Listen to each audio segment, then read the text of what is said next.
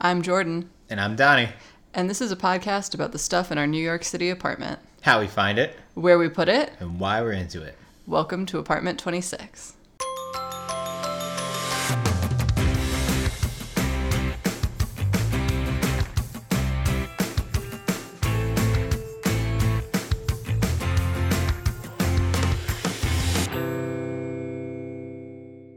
Welcome to another action packed episode of Apartment 26.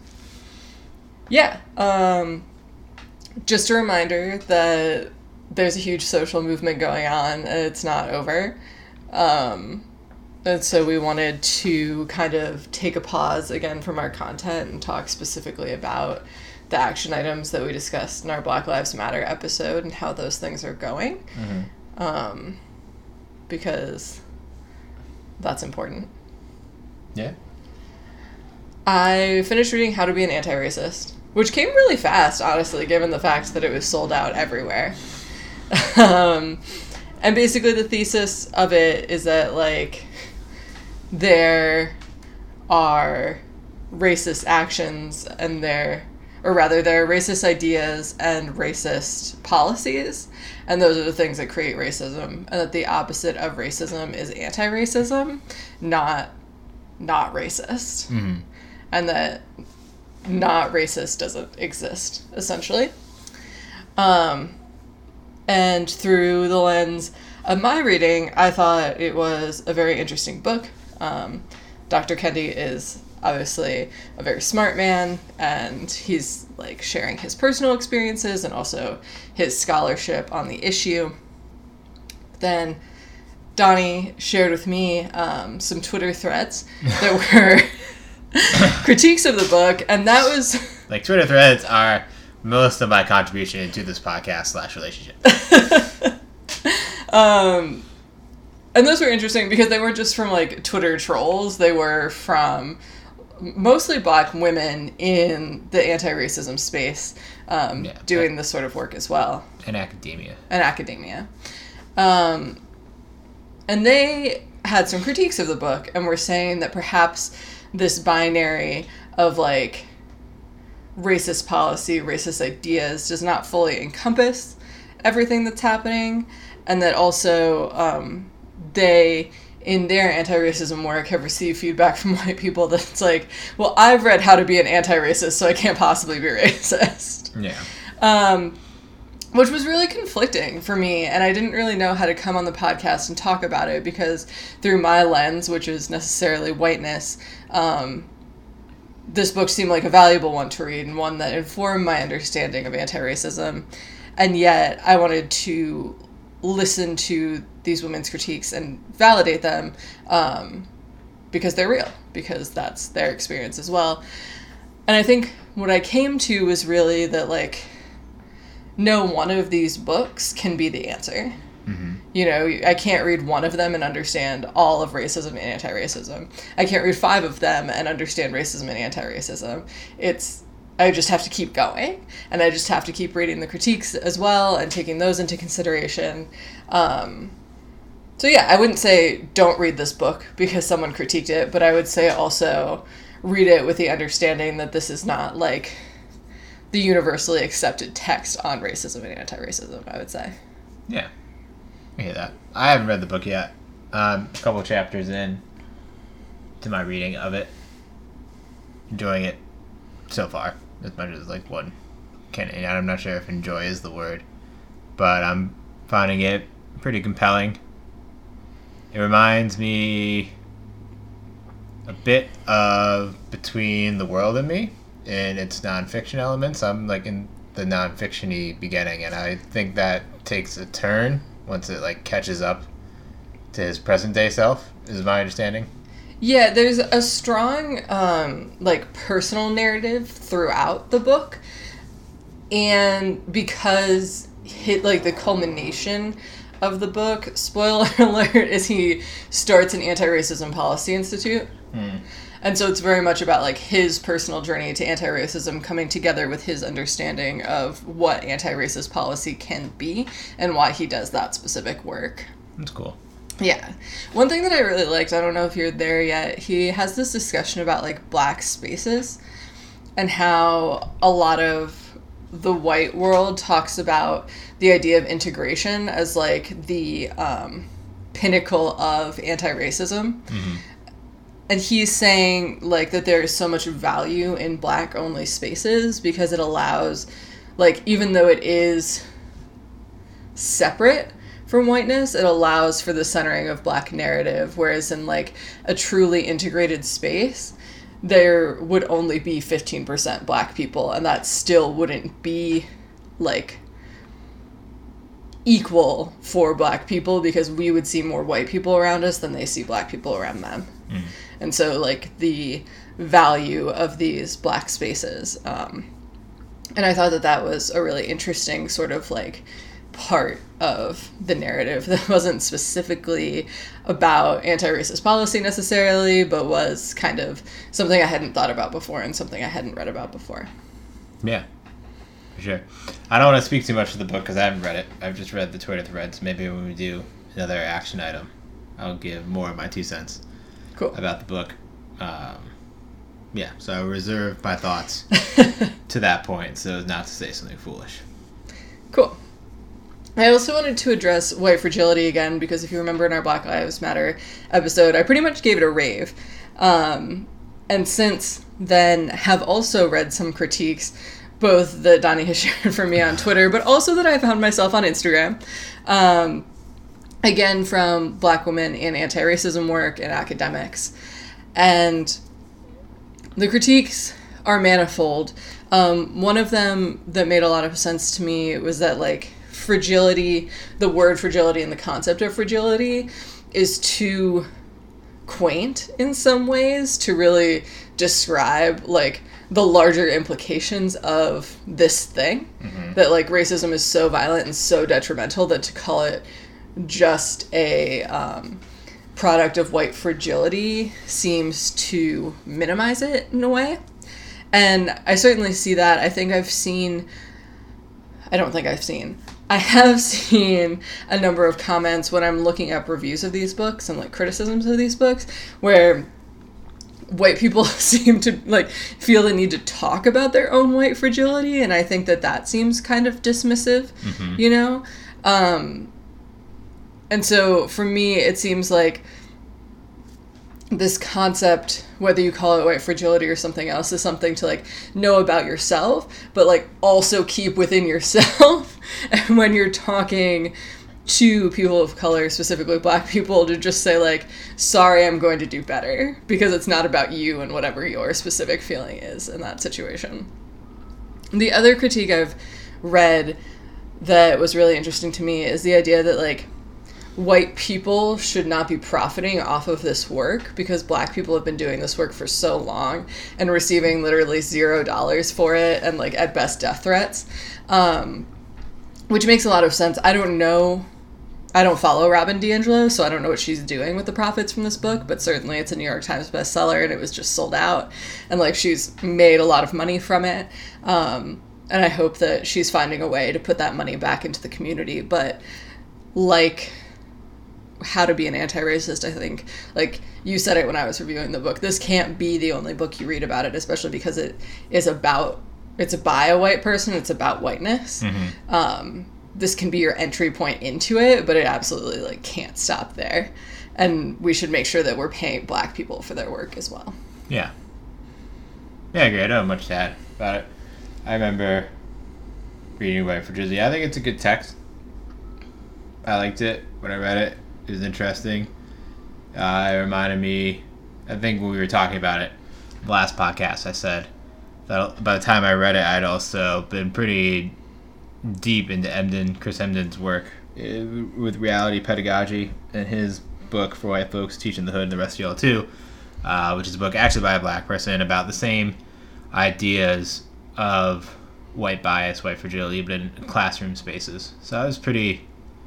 Um, I'm trying. To, I don't want to say I was like pretty attuned as if I was somehow more woke, because even that in and of itself is problematic. But I had like pretty. ideas weren't introduced uh, to you in this text Yeah. necessarily I had at that point read Emdin's work twice because I was using it in a lot of like scholarly work I was doing at the time, presentations I was giving. Um, so by the time I encountered DiAngelo's work, I was like, oh, all right. Um, that being said, I feel as if there is value in the work, um, white fragility in particular, but I am a white person saying that, so I acknowledge the complications of that as well. But I don't know, I thought it was interesting. I like a lot of what I like about the work, DiAngelo's work, is the way she explains like the uh, the really in- internalized feelings and sensations, like this idea of like whiteness enforcing the status quo and the kind of social uh, pains you're given when you push against the status quo, the kind of like embarrassment one feels doing something racist and feeling like embarrassed rather than outraged at yourself at doing that.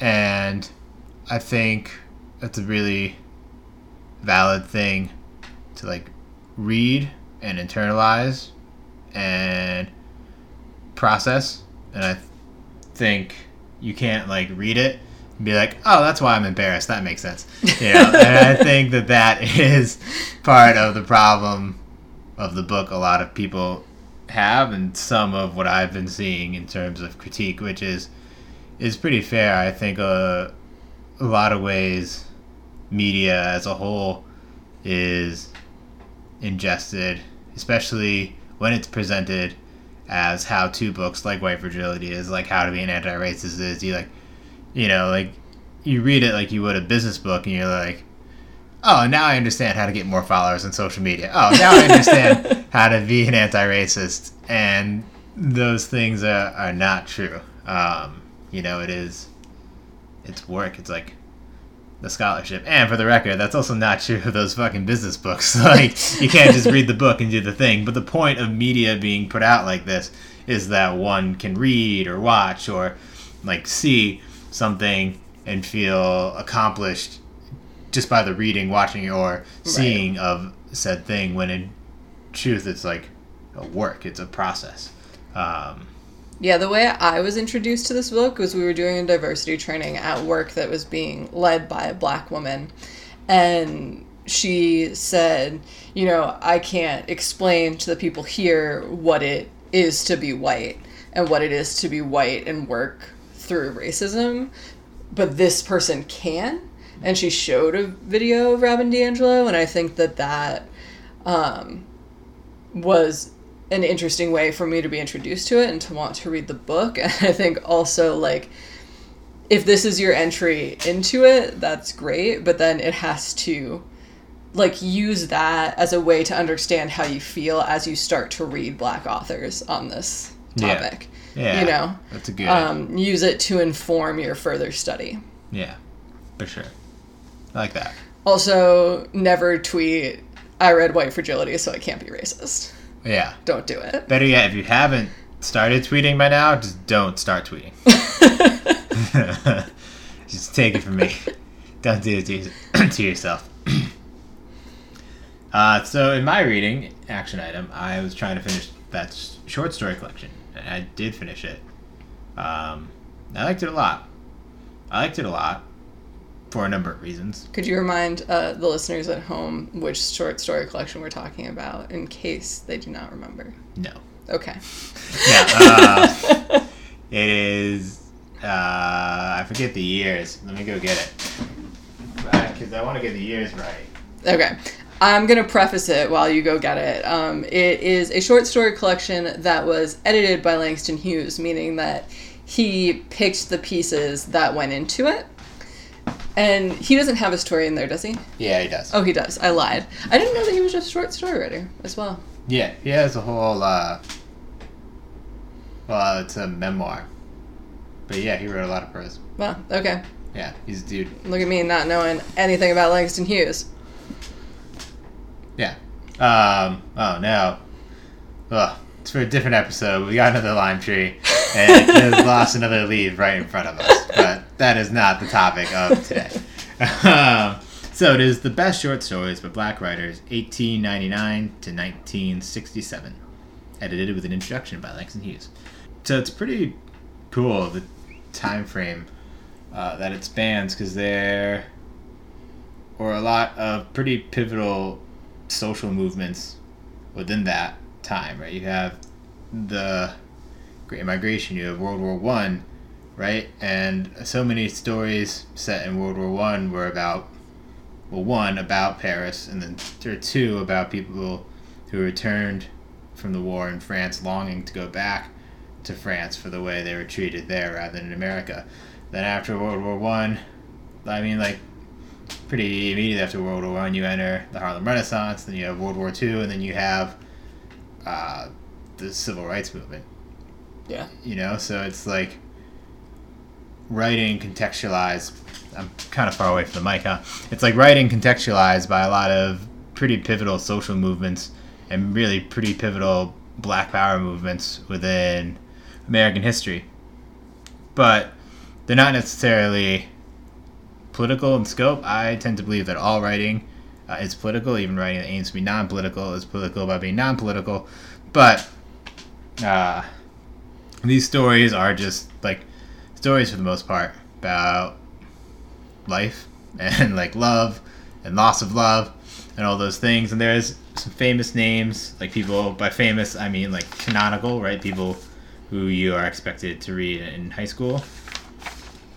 As I'm flipping through, he also has collections of humor. These are all the books by Langston Hughes.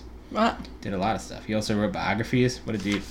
Um, where is this table of contents? So you got like your classic, yeah, like Charles W. Chesnutt, Paul Laurence Dunbar. You got some Toomer. You got Zora Neale Hurston. Uh, but then Ralph Ellison. Then there are just a lot of writers who I would have never otherwise been introduced to. Um, in particular, quite a few uh, female writers.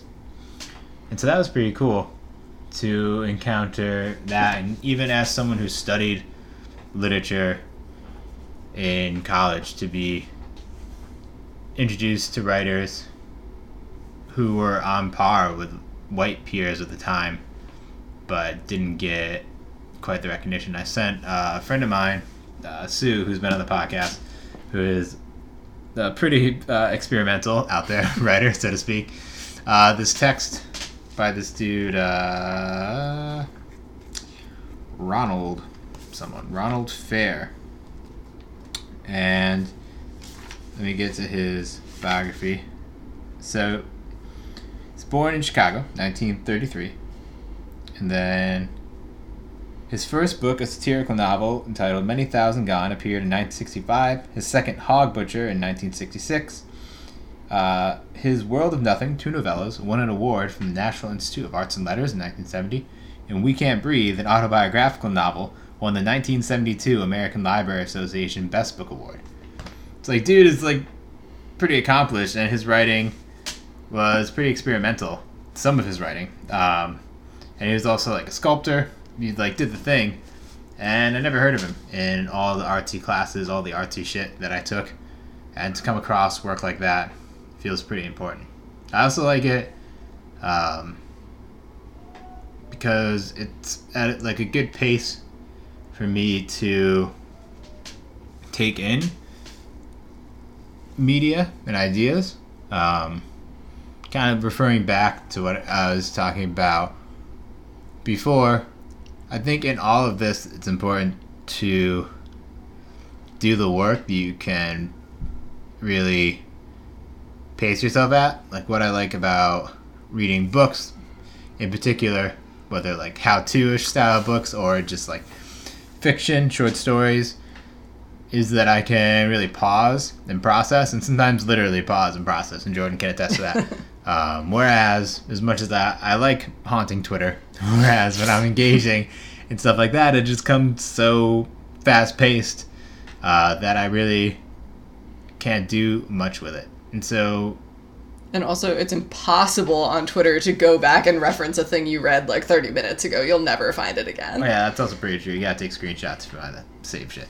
Um, so I guess my uh, my my plea to you is that if you do want to start doing this, is to kind of find the, the medium that you can best process because it's going to bring up a lot of shit in you. Um, like both things you want to question, things you brush up against, things that might embarrass you.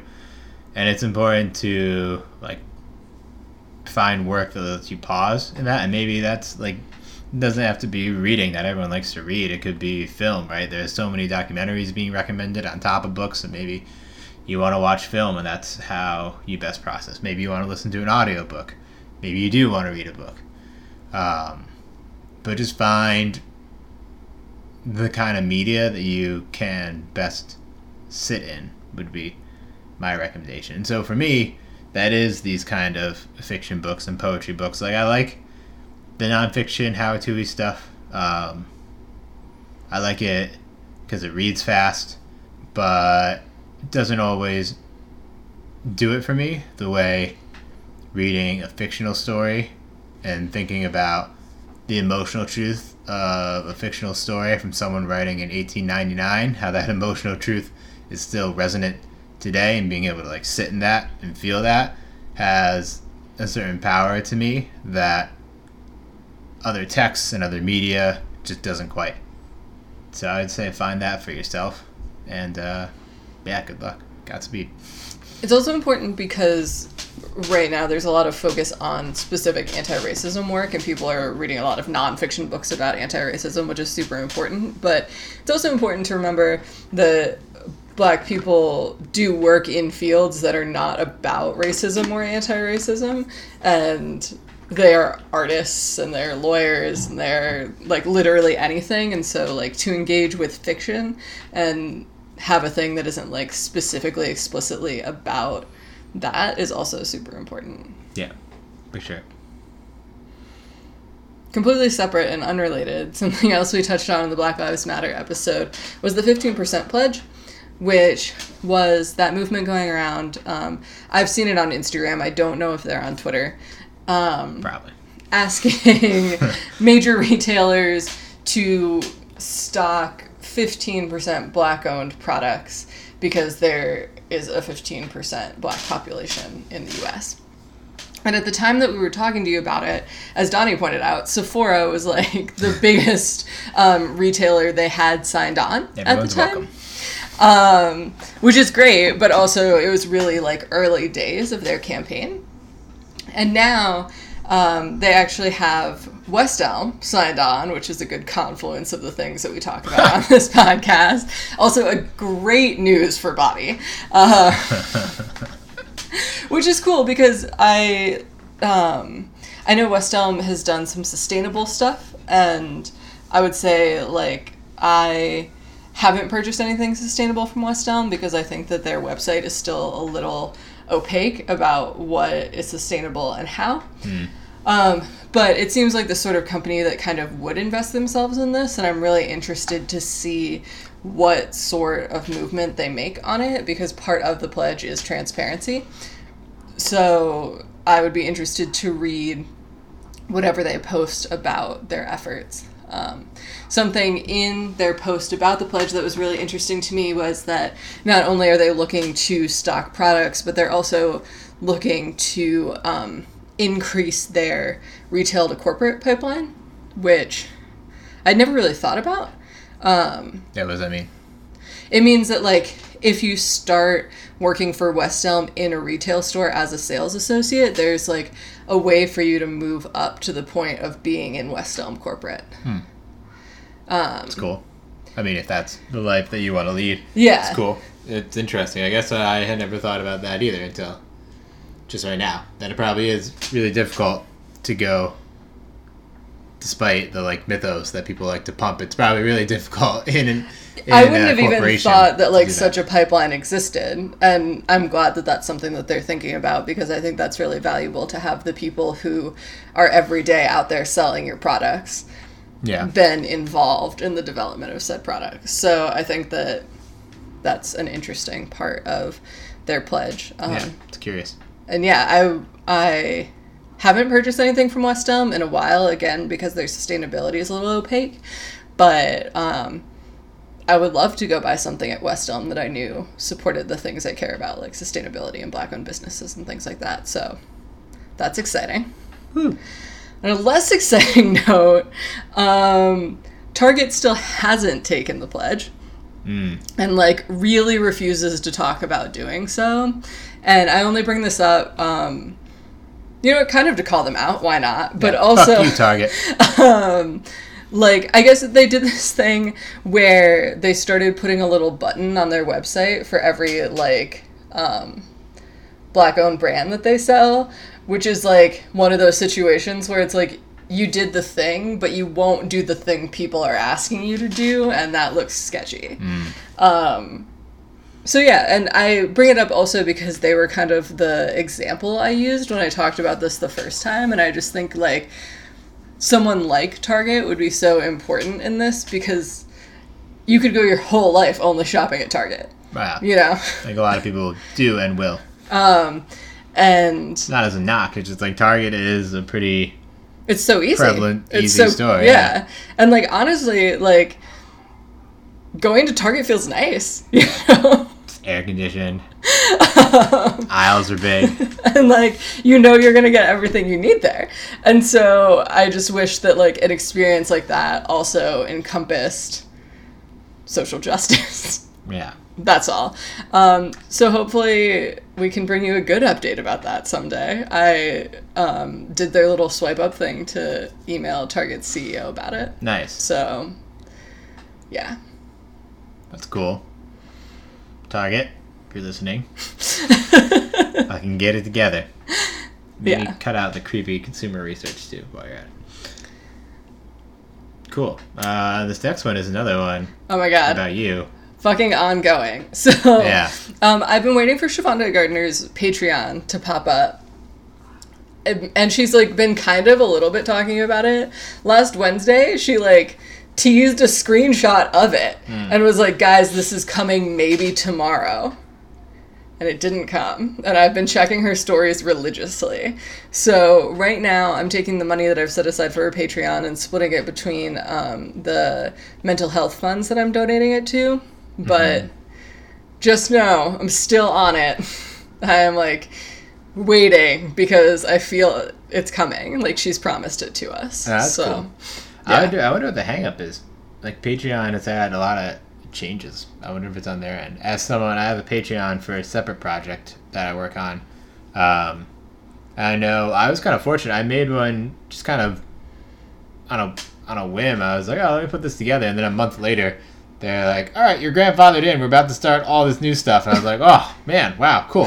um, but then, but then recently, I had to add like sales tax to it. I just got an email about uh, like currency conversion with other countries. They're having some kind of problem with, which like like no one from other countries really like interested in what I'm doing, so I don't have to worry about that. But like I read the thing and it seems complicated, so I wonder if if she's just making one. I wonder if it is a, a trickier process than when I went through it. So that's possible. The other thing I was thinking too is that people offer content as like the reward for supporting them on Patreon. Sure. And so I don't know what she's planning to offer and like how much she wants to have done at launch Mm. and all of that sort of thing. So it kind of seems like also that she's got like a lot of projects going on right now and I don't know how high that ranks. Like making bonus content when your job is already to create content seems like it would be tedious Mm. for sure. yeah, that makes sense. Probably be tricky. Yeah. But I'm watching and I'm waiting, and as soon as it's up, I'm gonna let everyone know. Wow, Yeah. nice. Yeah, this is also my last um, PSA. I've been seeing this really sad. Um, it's the same. Okay, so maybe you can explain. You know, when you're watching, yeah, an Instagram story and someone is like sharing a Twitter thread via an Instagram story? Yeah. Yeah, so that's what this is. Okay. And it's a really sad one that's like everyone wanted to support black businesses until they realized that they didn't have the same production capacity as Amazon. Yeah, I've seen that. Um, and so many people I've recently bought stuff from have been sharing this. And it makes me really, really sad. And I know I talk about this at the end of literally every episode, but just like, don't be a dick. Just Yeah. don't do it. um, like I know personally, there's stuff we bought that we bought on pre-order, so it hasn't even been made yet. There's stuff I've bought that like is going to ship but hasn't shipped yet because they might have run out or Mhm. they might be waiting to do one like big batch mailing or like God only knows. I have stuff that's shipped and USPS has just like stopped updating people on shipping because they don't fucking know. They don't know and it's going to get to us when it gets to us and like it's in USPS's hands now. Yeah. Um Yes. which like we all know how I feel about that, but I'm not going to talk about that on this podcast. Um, don't just don't be rude. It's so it like kills me because I feel like these are the same people who are like tweeting I would red white fragility and I'm not racist. like it it like goes very hand in hand to me. Um Yeah, it's probably it's probably true. And yeah, it just like I don't know what else to say about it. I just feel like I have to keep saying it, and I kind of like wish a little bit. Um, I know that there are some white influencers I follow who have been recommending um, places to people to buy things, and that's been really cool for me because it like helps me find people. But I wish that those influencers were now talking about this issue as well, and like kind of policing their followers a little bit because like if someone listened to our podcast and wanted to buy something from someone, I would directly tell them as I have directly told them like do not DM that person something rude Yeah. because I can't have that on my conscience, you know. So I wish that there were um, influencers with perhaps a bigger scope than we have doing that as well. We will personally text everyone who has listened to our podcast. yeah. Um, yeah. No, I hear that. I don't think I have anything like really to add. Um, besides, yeah, I mean shipping. Shipping is slow, especially for small businesses, especially for small businesses in the midst of pandemic. Yeah, I mean, I don't understand what people.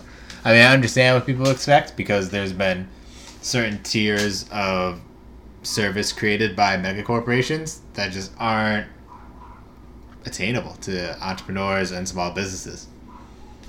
But you just have to know that. You Yeah. have to know that like Amazon sells stuff, but like fundamentally they're a logistics company. It's their business to get you your things. Yeah. And they're so big that they like threaten and strong arm shippers. Our next podcast, we're actually going to read the S1 of Amazon out loud. So yeah, I yeah, it's like shocking to me. If you own an Etsy shop, you're like printing your packaging labels like off your inkjet printer at home and then walking to USPS with your boxes. yeah, or more accurately, you're freaking out because you can't stealth print your shipping labels on your works printer exactly. to then mail out your goods. So yeah, it's like that's it. Just don't be rude. Yeah, don't be dicks, people.